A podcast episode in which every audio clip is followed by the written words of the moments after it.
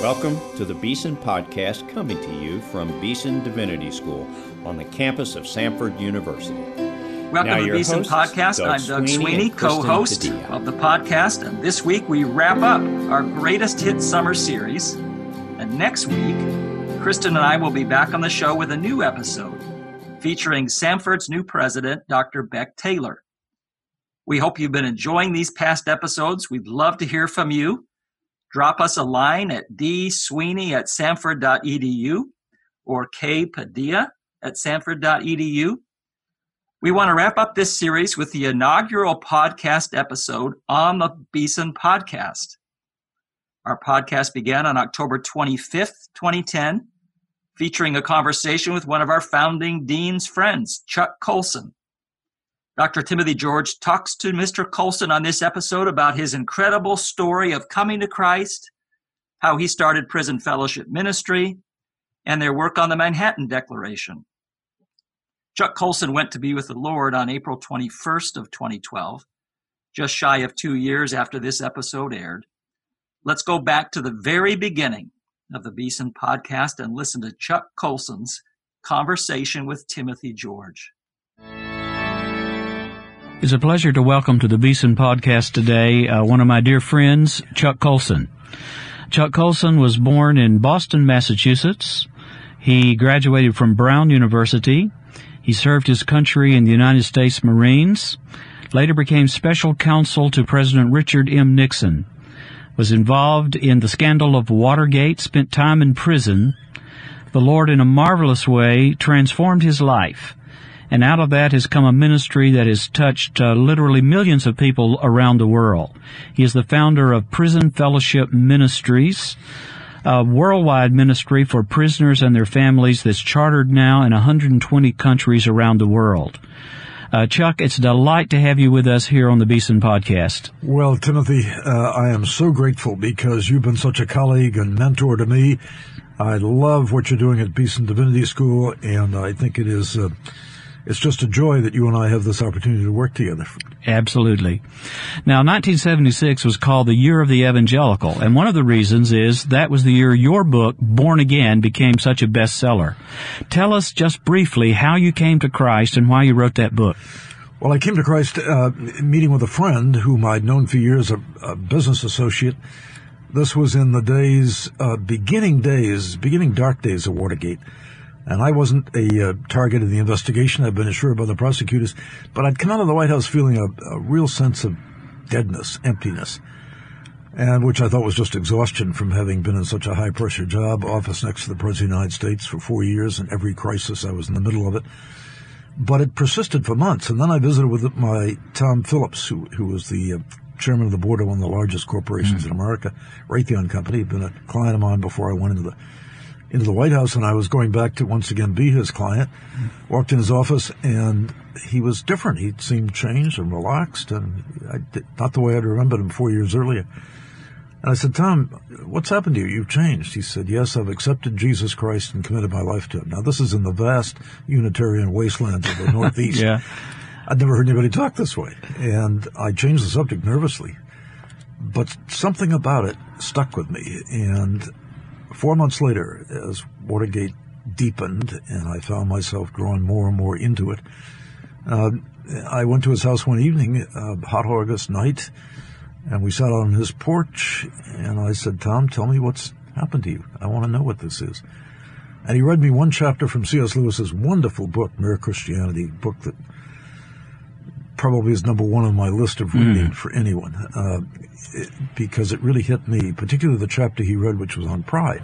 Pride is the one vice that you see in everybody else but never see in yourself. A proud man's always walking through life looking down on other people and other things, never can see something above himself, immeasurably superior God. As Tom was reading this in a monotone, uh, I was feeling a surge of emotions, like a like a knife in the stomach, because it was uh, C.S. Lewis was writing about me, and I was deeply convicted. I wouldn't show it because I was too proud and, and too important in my big job as a lawyer and former politician. Uh, but when I got out to the automobile that night, leaving him, he, he wanted to pray with me, and he did. He prayed, but I never prayed except in a church. I didn't know what he was doing. got outside and I was to drive the car away and I got into the automobile, put the keys in the ignition, looked around, wanted to go back and talk to him, but saw the lights going out in the house. Mm.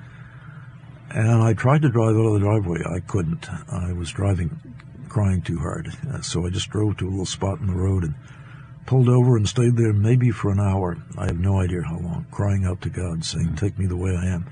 I didn't know the words. I didn't know the hymns. I never heard what evangelical meant.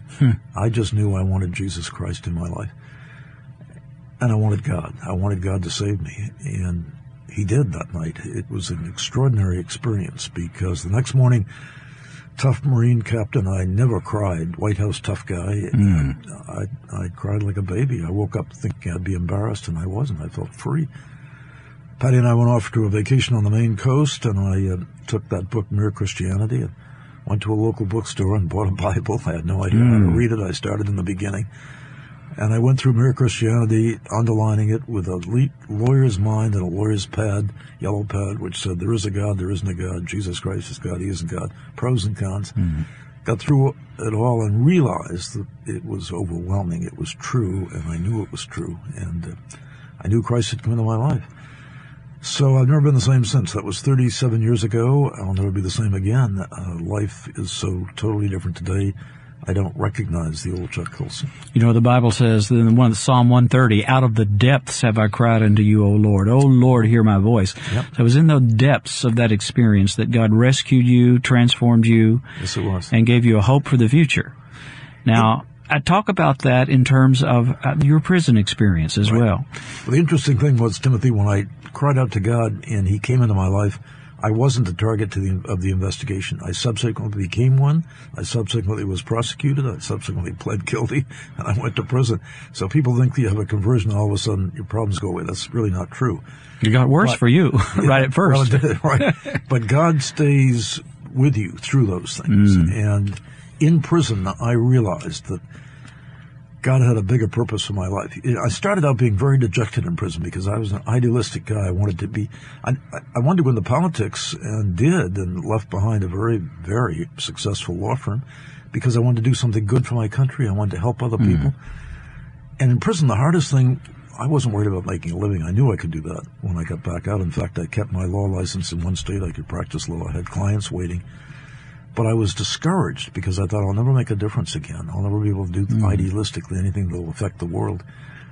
Little did I realize that the broken experience in prison God would use for bigger and more important things than I'd ever achieved on my own. Yeah.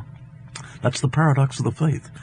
And so out of that has come a ministry that has spread all around the world. And I, Amazing. I look back and I thank God for prison. I told that to Mike Wallace on 2020 a few years ago and he looked startled. I said, I thank God I went to prison. Look what he did. Look what God, how God used that to change my life. Indeed.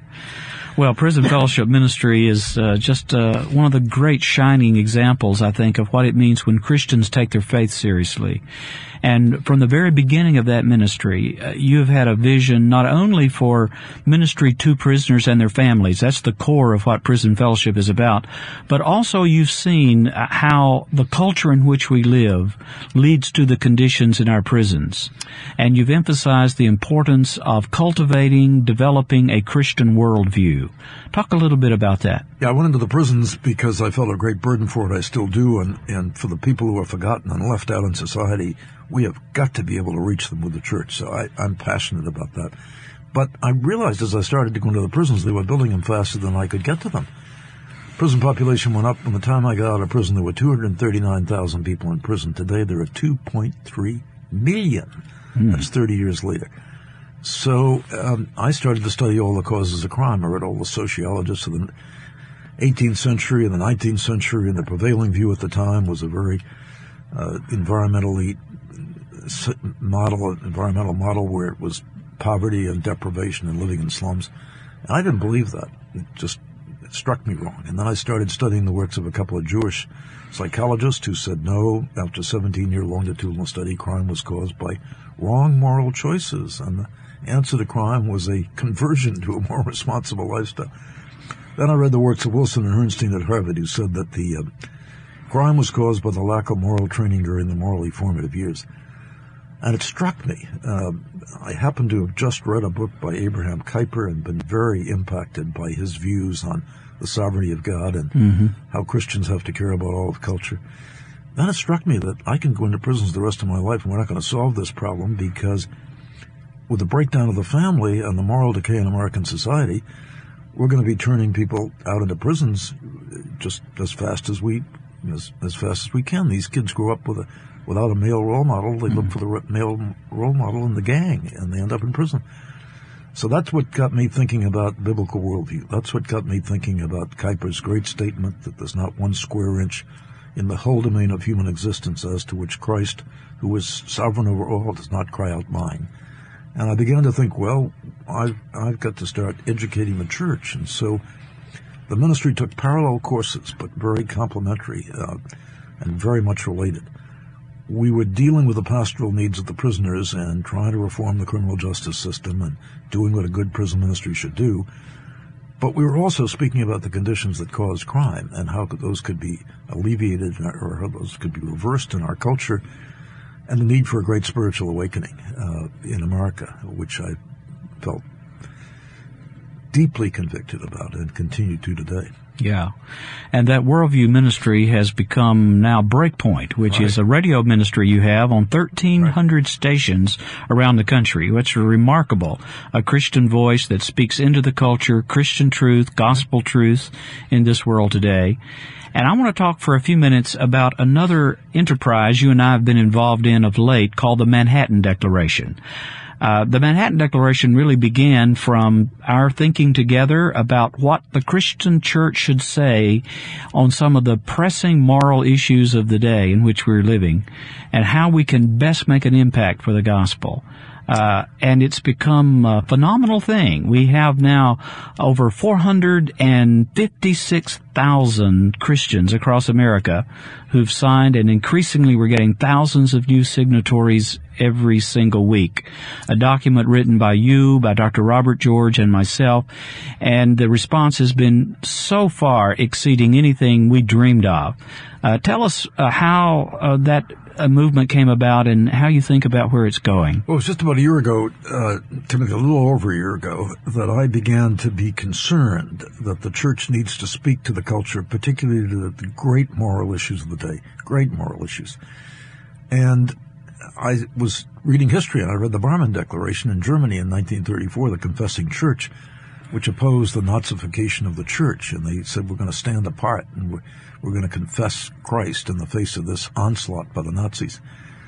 And I thought that while the conditions here, of course, are nothing like that, uh, there still is a time in every society when you face have to face the threat to the gospel and the threat to the critical issues that the gospel reflects in society. So I came to one of the meetings and having had the great benefit of my relationship with you and your teaching and influence on me, I thought, I'll ask Timothy. This is wonderful. I said, I've just been reading about the man, about the Barmen Declaration, wondering if it isn't a time for something like that. And you, you looked at me with a smile, reached into your briefcase and pulled out 20 copies of the Barmen Declaration and said you brought them to give to every member of the board, which made me believe God was telling us to do something like that. Yeah. That led to discussions you and I had, Timothy, and prayers we had together, and a realization that maybe we needed to be joined by one of the leading Catholic scholars in the world uh, professor of jurisprudence at uh, at Princeton, Robbie George, and so the three of us got together, and I basically held the pens for you guys while you did the extraordinary task. Yeah. That 4,700 word document is the finest, uh, most well reasoned argument uh, for life, marriage, and liberty and when you look at the burning issues of the day, they all flow out of one of those. I'm going to ask you to speak about those three issues. Those are the three major topics that are uh, considered in the Manhattan Declaration. Right. Now, one of the questions, one of the criticisms I've received, perhaps you too, is why do you just keep concentrating on those three issues? Why, why don't you care about the environment? Why don't you care about all the other issues? Well, we've just been talking about prison ministry. We know there are other issues other than these three, but I've referred to these three issues as threshold issues. We go through these issues into a wider array of concern. Uh, but if we can't agree on the sanctity of life and the dignity of marriage and religious freedom for all people, then we really have no common ground on which to address these other issues. Well, that's as precisely put as I could ever imagine it. That's exactly right. They're foundational to everything else we believe. Everything we care about in human rights, everything we care about in care for the poor, everything we care about in uh, meeting the needs of marginalized people and people who are forgotten and people with physical disabilities and uh, how we handle end of life decisions, which is a big issue today, all flow out of our view of life. If life is nothing but a cosmic accident, then why would we care about human dignity? Uh, the very I've just been teaching ethics, and it struck me all of our ethics flow out of one single truth, the radical truth which the Jews and Christians brought to the ancient culture, and that was that man is created in the image of God and has an innate dignity. That was at a time in the Greco-Roman Empire when they had slaves and when the wise men ruled and everybody else were workers. Uh, and can you imagine the scandal of these Jews and Christians saying, "No, man is created in the image of God; he has dignity." It it shocked and shook uh, Greece and Rome. The ancient world was shaken by this. This Sure. was the greatest single contribution that Christianity has made to the welfare of human beings. And you have this image of the early Christians going through the trash heaps of Rome, uh, collecting the babies that had been abandoned and adopting them and, and nurturing them. And the earliest document we have outside the New Testament, the Didache of the Twelve Apostles, says Christians are those who will not practice abortion and infanticide. So this is a part of the DNA of what it means to be a follower of Jesus Christ, isn't it? It's the very essence. It goes to the very heart of what it means to be a follower of Christ. Exactly right. Which is why uh, the, the life question is simply non-negotiable. It, it's simply too foundational to the whole nature of the gospel that we are created in the image of the Creator God. And I laugh at people who say, "Why are you Christians all up in arms over abortion?" Now you have a love affair with the fetus. You've just gotten into this red-hot social issue. I remind them that Bishop Athen- Athenagoras in the first century sent the first letter to Emperor Claudius Aurelius uh, it, objecting to the Roman practice of infanticide and abortion. That was the first political letter the church ever wrote. Yes. So we've been, and we've been on that same position all the way through. It's what led to our campaign to give rights to women. It's what led to our campaign to abolish slavery. Every human rights campaign is rooted in that one central conviction. So the paper, the Manhattan Declaration, is a call to conscience, as we call it, and a call to arms on the part of Christians to stand fast on the basic truths revealed in the creation account. Man made in the image of God. Man therefore has a free will. Therefore he has liberty. And the second thing that happens after God makes man and woman is he joins them as one flesh. Yeah. Right there in the first chapters of Genesis is the whole account, and those issues are at the root of everything else we do. There's a wonderful story about uh, that second uh, article of the Manhattan Declaration, which deals with the dignity of marriage. It happened in Santa Fe, New Mexico last January. There were two weddings, one in a Roman Catholic church, the other in a large evangelical church. They had separate weddings, but when the wedding ceremonies were completed, they came together, joined forces, and marched together into the center, the, the square of Santa Fe to celebrate the goodness of God Mm-hmm. in giving marriage as an institution and the goodness of family.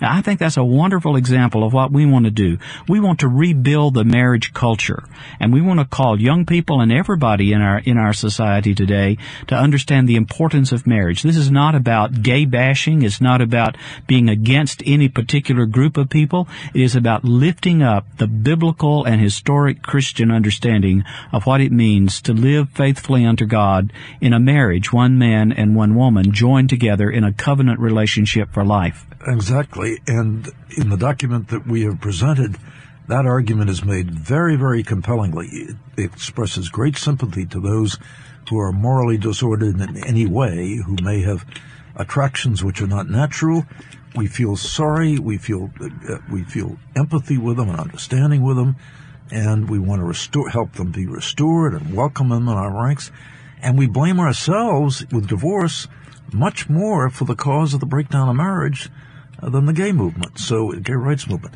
So it's it's taking a very very even-handed and uh, very very sensitive approach to this difficult question, but it is standing fast. And as as you put it recently, this is the first time that leaders of the Roman Catholic Church, bishops, archbishops, cardinals in the Vatican across America, are signing a document with Eastern Orthodox mm. priests and bishops and with evangelical leaders across the board.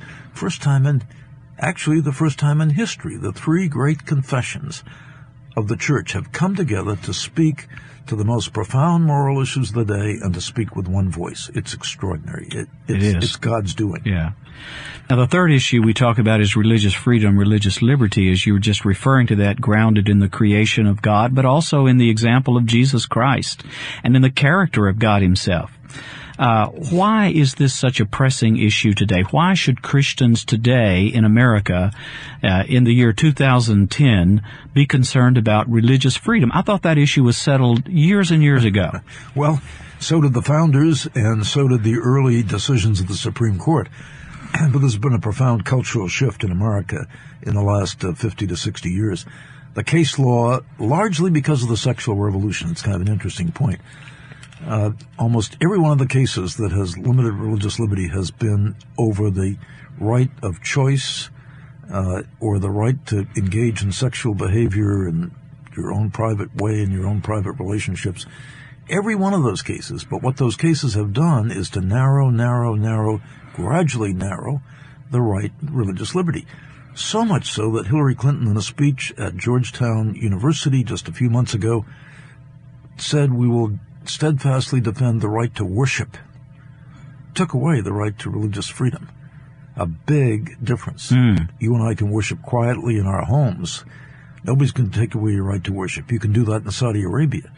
What you can't do is religious freedom, which is the exercise of religious rights in which you put them into practice in the public square.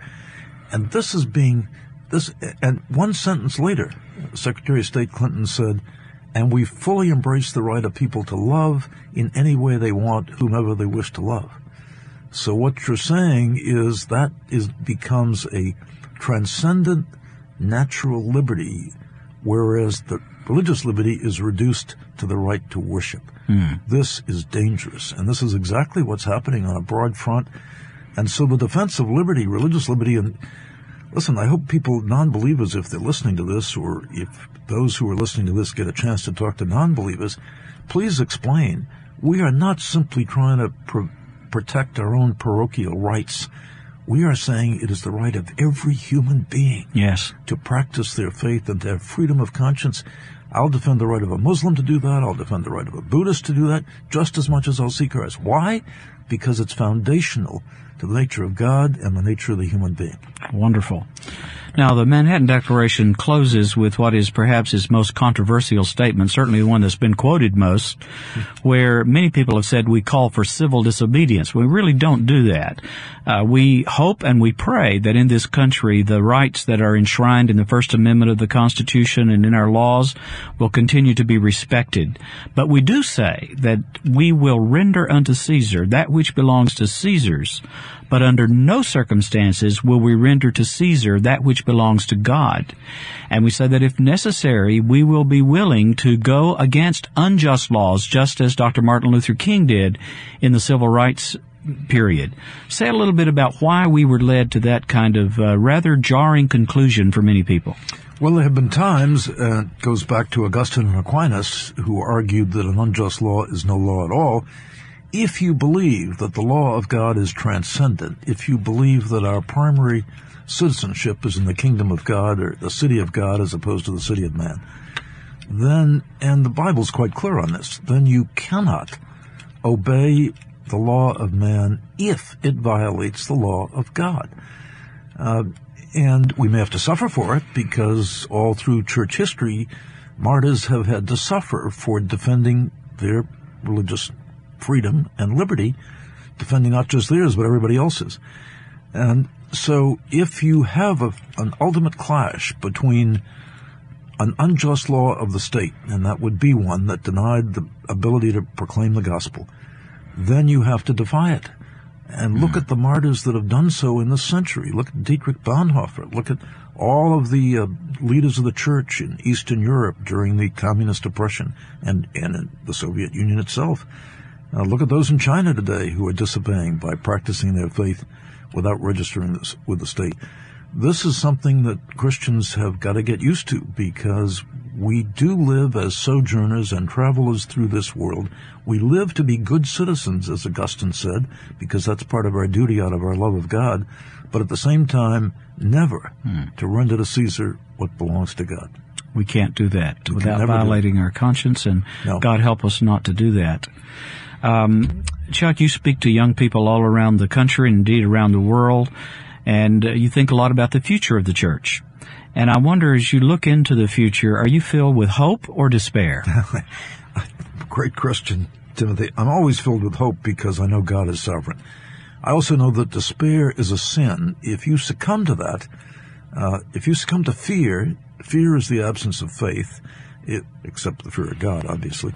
If you come to despair, it's you're you're really denying the sovereignty of God. You're really saying, I haven't got a chance. Well, no, you don't have a chance, but God does. So I look with great hope. I also uh, follow the, the fashions and the trends in the church, and I guess it's going to happen with every generation. Everybody comes along and says, ah, we've just discovered the ultimate way to worship. And then you get a fad, like certain fads that have been recent, the emergent community and what have you. But that'll pass mm. uh, because mm. people are faced with the reality, which is indisputable, that we are contending for the faith entrusted to the saints once for all. And we are defending truths which don't change because truth can't change. Hmm. The truths revealed to us by God. And I think uh, when you see what's happening in America, we are dissipating. We are just living off our inheritance, our Christian inheritance, and we are taken up with a materialistic culture. But that's not true in China, and that's not true in mm. Africa. That's not true around the world. That's not true in South America. So the church is always going to survive. It is always going to thrive, thrive uh, under God's providence and sovereignty. And so I'm just thrilled to be able to take my position in the battlefield wherever He has put me. He's put me today, and you and I, and especially you and I, working so closely together in a place where we're seeing the Christian worldview, which has actually built the most humane civilization in human history, uh, being threatened daily. Hmm. And so our job is to be winsome, loving defenders of the truth. And that's what we propose to do in the Colson Center, and you and I working together is one of my hmm. great joys in that, Timothy. Thank you, thank you, Chuck. We're almost out of time, but I, I, want to ask you to say a little bit more about the Colson Center, what it is, and how our listeners can be connected to it and involved with it. I've been writing on biblical worldview issues since the mid 80s. Uh, I wrote a book, Kingdoms in Conflict, which was full of a lot of uh, uh, worldview teaching. I went on to a book that was really, really concentrated on it. How Now Should We Live in 1999. Uh, and then I started this Breakpoint radio program I do every day, which is on 1,300 stations. I did that in 1992 to look at current events and, and evaluate them in the light of what the Bible teaches us. Um, I also uh, have been involved in teaching young adults something in the Centurions program, or adults of all uh, ages who come together once a year, a hundred of them, three residencies in Washington, and a teaching online. But I feel in this season of my life that God has called me, uh, not as young as I was, and it's harder to travel and go through the prisons. But God's called me at this time to raise up a school of prophets as Samuel did late in his own life. Mm. And that is to have the Colson Center, which will be a repository for all of my teaching and will be a link up for people with all which which will enable them to reach all good resources. We want all of your stuff on there and the people that we know are good in the Christian world. We want it to be the go-to website where people can find resources on biblical worldview. My own library, which has been accumulating in my writings, uh, has now about 10,000 items on the website. It'll start including a lot of items of other people. We've invited everybody that we know and trust who we believe to be orthodox, to be faithful believers, and to be concerned with a biblical worldview to come and join us. Make it a movement. We, we're really not looking for an organization. That's, that's the beauty of the Manhattan Declaration. It isn't an organization. It's a movement. It's Yes, people right. getting out and making a difference in their lives and joining together across the lines and not worrying about competing with each other. So the Colson Center will be the hub for that movement, that movement and other movements that it spawns. And how can readers, or how can our listeners find out about the Colson Center? colsoncenter.org, colsoncenter.org, and uh, they can get linked to it by breakpoint.org as well. Uh, they'll find links on there to Beeson. And, uh, Yep. We're, we're li- linking up with a lot of very like-minded groups. So come and make good use of it. I do a two-minute warning on there every day, every week, which is a, on a new subject. And uh, I also do, of course, the daily breakpoints, which people can subscribe to. Yeah. I want to ask you to say something, It's a little different kind of writing that you're doing now with your wonderful daughter Emily about your unique and fantastic grandson Max. I think this book, it's, it's just going, just coming out is going to make a real impact in the Christian community. Tell us a little bit about that book and about Emily and Max. Well, two years ago, my wife Patty suggested that it was time I wrote a book with Emily about Max, 19 year old autistic son. Most people shudder when they hear that because uh, autism has become epidemic. One out of a hundred births now, male males, are uh, autistic in some degree. Max is pretty severely autistic. And it was a tough deal for my daughter because her husband left after the child was born, which happens in about 50% of the cases. The guy can't just handle it. It's a real tough ch- ch- job raising a child. So she's been a single mom. She's been doing it. She's been growing in her faith leaps and bounds. She's as mature and serious a Bible student as I know anywhere. Obviously, it's drawn us extremely close together, uh, Emily and, and I. And so we've had fun. We we decided to sit down and write. Got the of the publishers, and I said, my daughter wants to write on Max, and I want to write with her. And they came and they sort of had that look of, okay, this is Chuck Colson, celebrity. He's written a lot of books. He has a big audience. He's going to get his daughter in the act. Well, then we started both writing together, and they, about halfway through the process, they said, this shouldn't be a joint book. This should be a book by Emily. you, you, you do the prologue and the epilogue, uh, uh, Chuck, and uh, because her writing is so different than mine, it's lively, it's she's witty and funny. It's so she's a gifted writer, and the book will be out this fall. And we have we have a couple of expectations for this book. It, it's a story of overcoming as tough obstacles as life can throw at you, hmm. but a faith that deepens in the process, and then the emergence of a 19-year-old lad with severe disabilities who has blessed and changed so many lives. It's a very personal story about Emily's and my relationship from the beginning, kind of a rocky start when she was a kid. And I was responsible for that, and uh, then how we've we've grown together. But it's, it's also a book that puts the life issue in focus because what happens when you've got an autistic child? Do you give up? Do you uh, find ways to find out in utero if that person's going to have a genetic defect and eliminate them? Or do you let God give us people like Max who turn out to be not a burden, but a huge blessing? So I hope it's a story that'll give a lot of people encouragement, particularly those who have disabilities or people in their families with disabilities, those who have a tough time in life and are looking for hope.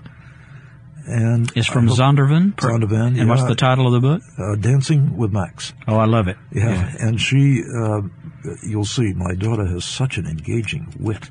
Uh, the book is just fun reading. Every we, we've been sending out readers' copies, and everybody comes back and says, "I want the next book. I just I didn't want it to stop. The the, the writing is such fun. She's a, she's a gifted communicator, uh, just like your family. You're, you've got so many gift, gifted communicators in your family, but she's really really uh, talented. So I'm I'm thrilled, and it's a great thing for her.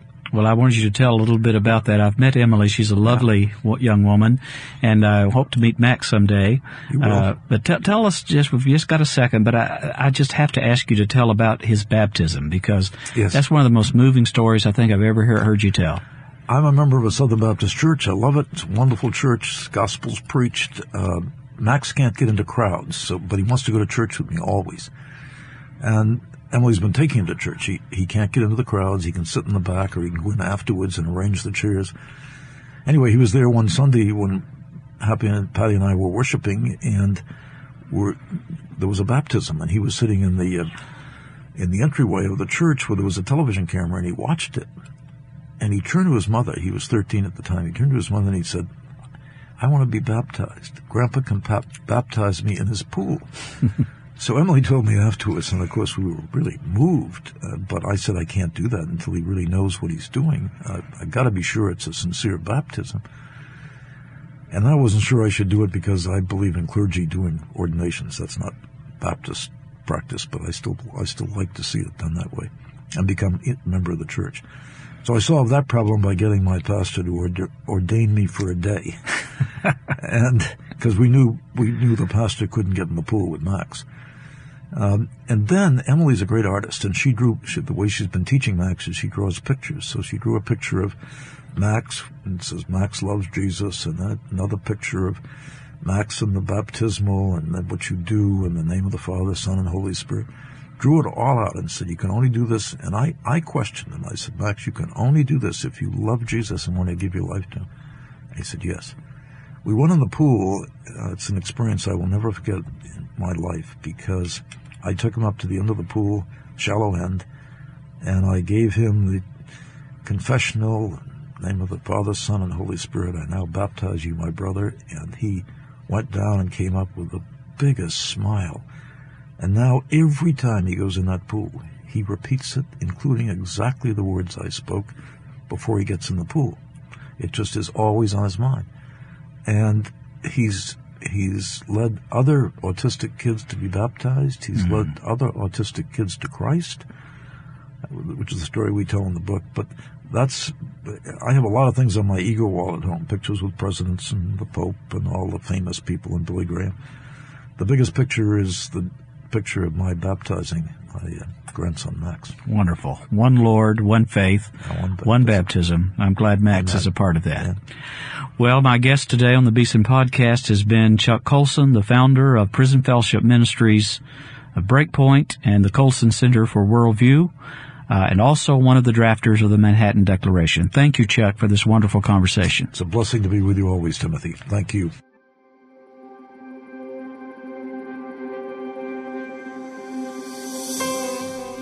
Been listening to the Beeson Podcast.